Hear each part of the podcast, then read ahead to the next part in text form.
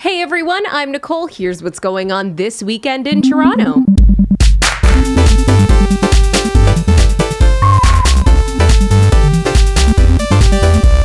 On Friday, Toronto Shines is doing a double feature of Kingston Paradise and Yardie. On Saturday, they'll be showing Rain and Battle Dream Chronicle. All of those movies are part of the Caribbean Tales International Film Festival. What? Tickets are still available, but get them soon as they are going fast. Also happening on Friday and Saturday at City View Drive-In, the R&B duo dvsn. They're playing their drive-in show. Tickets are sold out, but hey, it's a drive-in concert. You could always just park somewhere nearby in the docks and, you know, try to have a listen, right? Regardless, if you do have bad FOMO, tickets for deadmau5 next weekend are still up and running and available for grabs. Also happening on Friday, not all weekend, just on the Friday, Downsview Park, they're continuing Friday Night Lights drive-in screening. This Friday, they'll be showing The Addams Family. Now, it's the new animated version, not the cool one from the 90s with Christina, what's her face? Ricci, Christina Ricci as Wednesday Addams. That one is a work of art. So I recommend just watching the 90s Addams Family on Friday instead of going to that one because, you know, it's sold out actually. But there is a wait list. So if you really want to go, you could get on that wait list. In COVID news, we are going on day four of less than 100 cases of COVID. That's the whole province of Ontario. Also, the city of Toronto is still in phase three, which means indoor stuff is still a thing. Also, playground equipment can be used again. Yes, the caution tape